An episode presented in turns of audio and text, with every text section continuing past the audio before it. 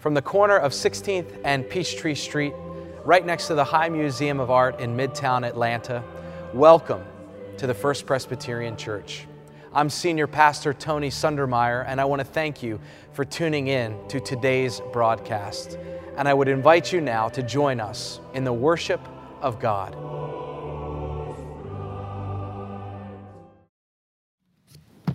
Um, the okay.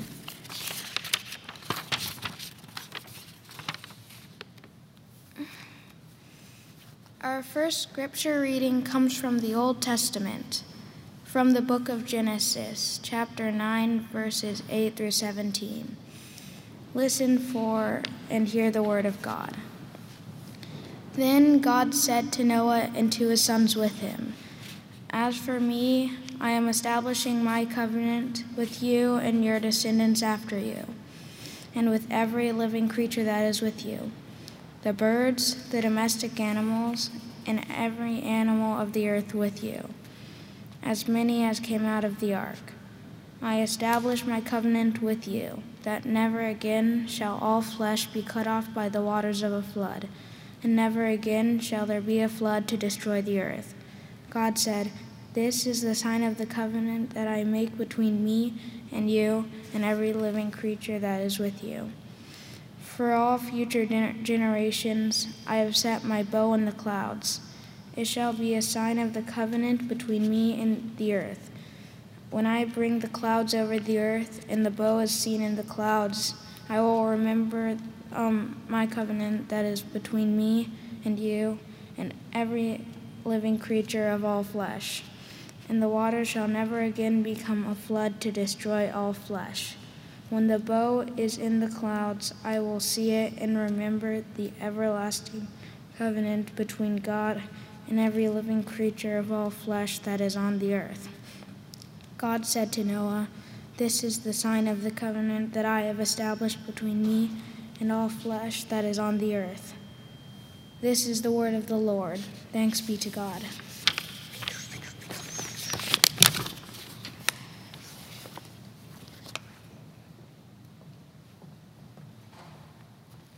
Thank you, Isaac.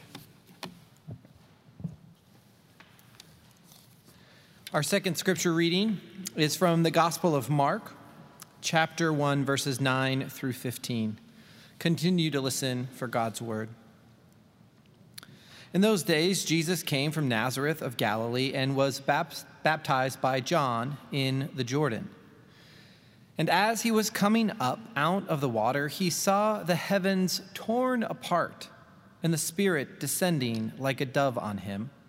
And a voice came from heaven You are my Son, the beloved. With you I am well pleased.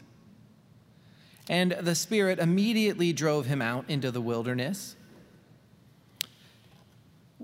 He was in the wilderness 40 days, tempted by Satan, and he was with the wild beasts, and the angels waited on him. Now, after John was arrested, Jesus came to Galilee proclaiming the good news of God and saying, The time is fulfilled and the kingdom of God has come near. Repent and believe in the good news. This is the word of God. Thanks be to God.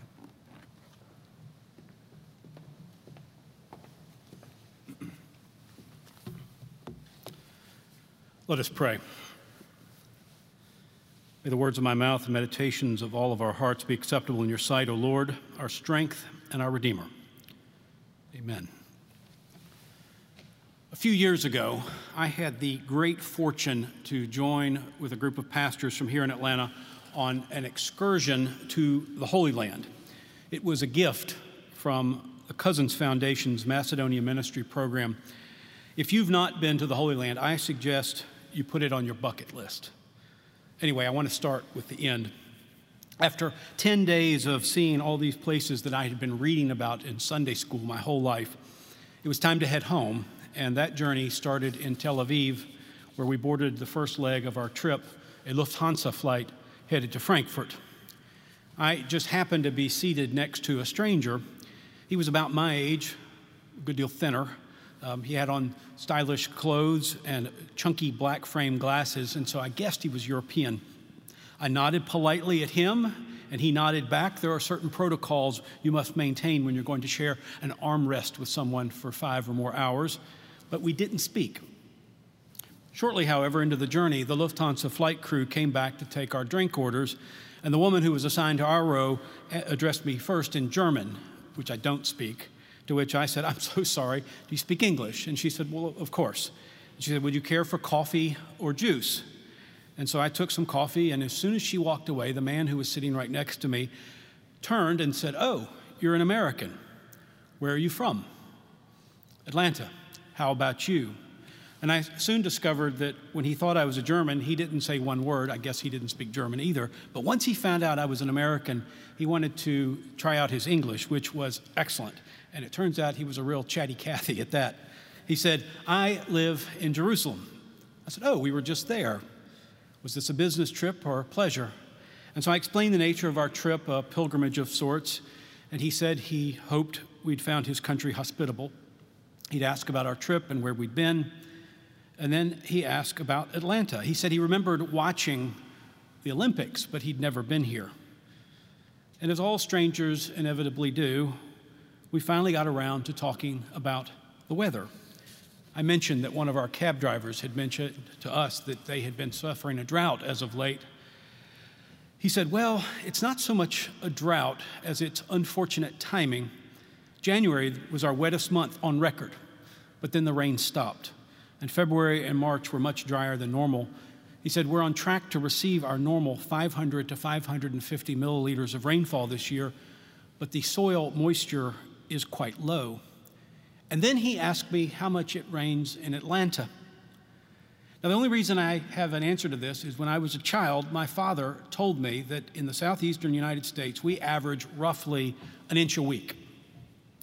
But I knew that inches wouldn't mean anything to an Israeli, so I did a quick conversion in my head, and I could do that thanks to helping my own elementary school children at the time do their math homework. I know that there are roughly 2.5 centimeters to an inch, and so to simplify 52 weeks in a year down to 50 times uh, 2.5, well, that equals 125. And so that's what I said 125 centimeters. And he said, Ooh, I'm surprised it's so dry there. And I panicked. I realized my math must be off. We preachers aren't exactly uh, known for our math skills. Any idiot could look and see that Atlanta is way wetter than Jerusalem. And then I caught it. He had said millimeters, whereas I had said centimeters. When I got home, I, I Googled the true amount, and it's 132.8. So I was within the ballpark. I pointed that out as I was talking to him. I said centimeters, not millimeters. And he, his eyes got real big, and he said, Wow, that's a lot of rain. It must be lush where you live. What crops do they grow in Atlanta? Crops in Atlanta? What do you say to that? Cars? I told him, Well, I always plant tomatoes in my backyard, but I don't have much luck because I have so many trees and there's shade. And then I told him about Pat Conroy's observation that Atlanta is a city that was built in a forest. I did, however, mention our famous peaches, and of course, apples and soybeans and peanuts and cotton that are grown elsewhere in the state. But as we were talking, I realized I was quite out of my element. I don't often talk about farming. I flash back to my childhood when I would get a haircut uh, at Mr. Self's barbershop in Decatur, Alabama, where the local cotton farmers used to hang out. And because their lives were so inextricably tied to the land and the weather, that seems to be all they ever talked about. Well, that and Alabama football. But as a modern city dweller, I am not tied to the land. Um, you ask my children where their fruit for breakfast comes from, and they'll probably tell you the grocery. But the guy on the plane was interested in what we grow in Georgia. And he also knew the exact amount of rainfall that had been aberrant in that year. And so I asked, Well, you seem to know a lot about agriculture. Are you involved in it? And he said, No, I'm a chemical engineer. And then he said, But every Israeli knows exactly how much rain we've had and how our crops are growing. Without normal rains and the careful management of our water resources, we cannot feed ourselves and our nation won't survive. Well, that is true of Israelis now, and it was true of them in the first century when the land they occupied was known as Judea. The Bible describes the land of Israel as a land flowing with milk and honey but it's not exactly Eden. God's people could live there only with the industrious application of farming ingenuity. Which brings us to our scripture lesson this morning. Jesus liked using examples from nature, pointing out fig trees and wheat grains and weeds and flowers of the field and swallows flying through the air and the like as he and his disciples traveled along. It was a way for him to help his disciples grasp the qualities and intangible characteristics of God's kingdom. So it makes perfect sense that when Jesus was ready to start his earthly ministry, he would start it with some powerful symbolism as well. Well, here's what Mark tells us he did. He left his home in the north, in Nazareth, and he went to the Jordan, where he met up with his cousin John to be baptized. And in the previous verses, Mark tells us that John himself had been living in the wilderness, fulfilling the prophecy of Isaiah. And in the next few verses, Mark tells us that Jesus himself is going to the wilderness. And so that gives us a clue as to where this morning's story took place. Now, today, there are two spots that purport to be the baptismal site of Jesus. One is controlled by Israel, the other one is controlled by Jordan. But I'll let you in on a little secret. The odds that either of these spots are the exact place where John and Jesus met at the Jordan are pretty slim. But I will give them credit. They both got one thing right. Both of these spots are south of the Sea of Galilee. And I'll tell you why I believe this is to be the case because the word that our Bible translates as wilderness is eremos. And wilderness is one way to translate that. But the problem with the English word wilderness is we have so many different kinds of wildernesses. Think of Alaska or maybe um, a rainforest in like Brazil. Those are wildernesses too, but for Mark and for the inhabitants of Judea, what they thought of when they heard the word eremos was desert. It's non arable land. And the Jordan River that Jesus chose as the place to begin his ministry, well, it starts off as four springs in the foothills of Mount Hermon, which is to the north. It's actually over the border in Lebanon. And those springs send out four small rivers that cut through the rolling hillsides and join together a few miles downstream to form the course of the river that's so famous from our Bible. I have to confess, I grew up on the banks of the Tennessee River, and that's where we used to swim. And the riverbanks, thanks to Lake Wheeler, are well over a mile apart. And so when I finally laid eyes on the river where Jesus was baptized, I was underwhelmed. Now, I said it, the river started as springs, but now we have a better handle on the hydrology and from whence those springs come. The real source of the Jordan is rainfall and snowpack that's on and around Mount Hermon. That peak, it's tall enough, it's 9,232 feet. It's high enough that it interrupts the humid air that's blowing in off of the Mediterranean and it uplifts it. And as it goes up, it cools. And as it cools, precipitation falls out of it and down to the earth, and then it enters an aquifer that feeds those springs that form the Jordan.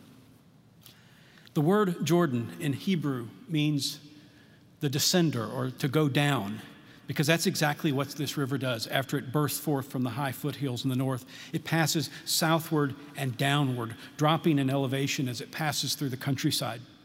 By the time it reaches the Sea of Galilee, the river is 700 feet below sea level, meaning that it drops over 1,800 feet in the course of 25 miles. And then it exits that body and heads towards the Dead Sea, 100 miles further south, and another 700 feet lower. But now, agricultural and municipal uses have completely exhausted the water supply, and the river just sort of peters out somewhere in the desert east of Jerusalem. But even still, then, as now, the river is quite literally the lifeblood of the land of Israel. But as it flows southward, it moves increasingly through more and more arid terrain. On my pilgrimage, our group visited a waterfall near the source of the Jordan. It falls into a ravine, and at the bottom of the ravine was a forest. It was trees and lush bushes. And Harry, who was a pastor in Newnan at the time, he said, I swear, if I didn't know any better, I'd think I was somewhere in North Carolina. Well, you'd never make that comparison with the other end of the river. Only 150 miles away, it's more akin to Death Valley. And it's near the, that end of the river that I believe that Jesus was baptized. more to emphasize the life giving and life sustaining qualities of water in comparison to the desert around it. Baptism will become a sign and a seal of the promise of the life of faith. We baptize infants and people new to the faith, and it, in that we make a promise of life everlasting. Mark then tells us the next thing to happen. Just as Jesus was coming up out of the water, he saw the heavens torn apart and the Spirit descending like a dove on him. Now, I suspect that every Jewish listener or reader of Mark's gospel would have picked up on the symbolism here. Where else have the heavens opened and doves become symbols of good news? And just in case you missed it, Jesus then goes into the desert for 40 days. Of course, hearkening back to the story in Genesis of Noah and his ark. There's this really interesting juxtaposition here between water coming from the heavens as destroyer and yet water coming from the heavens as life. Too much water versus too little. Doves telling Noah of the end of God's wrath, and a dove telling Jesus of God's satisfaction. The end of Noah's ordeal and the beginning of Jesus' earthly ministry. There's another important theological link as well. One way of dividing the biblical narrative is to look at the covenants that God made with various groups of human throughout history up until their completion with the new covenant, the one that was predicted by the prophet Jeremiah and fulfilled in the life, death, and resurrection of our Lord Jesus. And one of those ancient covenants was the Noahic covenant in Genesis 9. I establish my covenant with you that never again shall all flesh be cut off by the waters of a flood, and never again shall there be a flood to destroy the earth. Looking at God's promise to relent from destroying humanity, to God's promise to give us life eternal well, that's the fulfillment of Jesus' earthly ministry. You see, these are symbols that are all around us, but you have to pay attention. You have to be as observant as people who live on the edge of desert are about their weather. Like the sacrament that we're about to celebrate together, unfortunately, virtually, thanks to the pandemic. But Jesus took common foods of bread and wine and used them to represent his body and his blood. Yes, the wheat and the grapes come from the natural world, but in order to be harvested, they must be cultivated. Bread and wine must be produced through human actions of milling and baking or crushing and straining. These are symbols that illustrate that, yes, God provides, but God also wants us to be participants in recreation, not merely recipients. For those of us who have picked up the devotional book that our faith formation department has suggested that groups and individuals use in our church for this personal 40 days of our Lenten journey, Lent in Plain Sight, a devotion through 10 objects by Jill Duffield, you'll see examples of how God communicates through ordinary objects, if you pay attention. One last parting observation about this morning's lesson. When Jesus left the crowds at the bank of the Jordan and left the inhabited, civilized portion of his homeland for the wilds, it would seem that he was completely alone. But Mark tells us he wasn't. The animals were with him, and the angels attended to him. Then, as now, wilderness or desert was a symbol of being cut off from humanity. And as we've continued our time in this pandemic, one of my greatest fears has been for the health and well being for those persons who have had to isolate, those for whom loneliness is the greatest cross to bear. It's been tough. It's been almost a year, but we're not out of the woods yet. The temptation is there for us to let down our guard. We've realistically got several more months until we can you know, do the things we love, like go to restaurants and coffee shops or see a movie and then deconstruct it over a bowl of ice cream with our friends or extended family.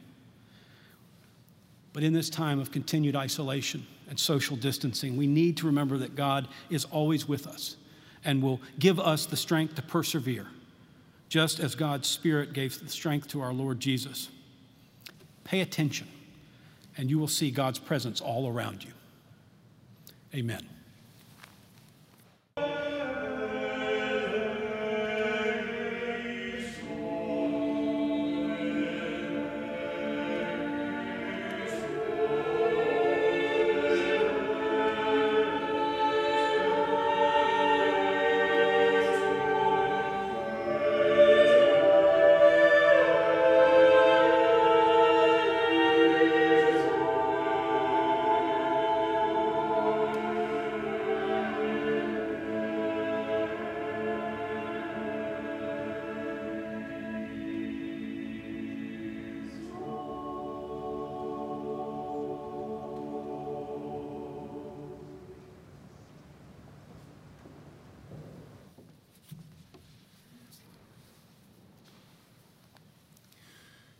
Good morning. Please join me in the call to worship. To you, O Lord, I lift up my soul. O my God, in you I trust. God leads the humble in what is right and teaches the humble God's way. All the paths of the Lord are steadfast love and faithfulness for those who keep his covenant and his decrees. Let us worship God.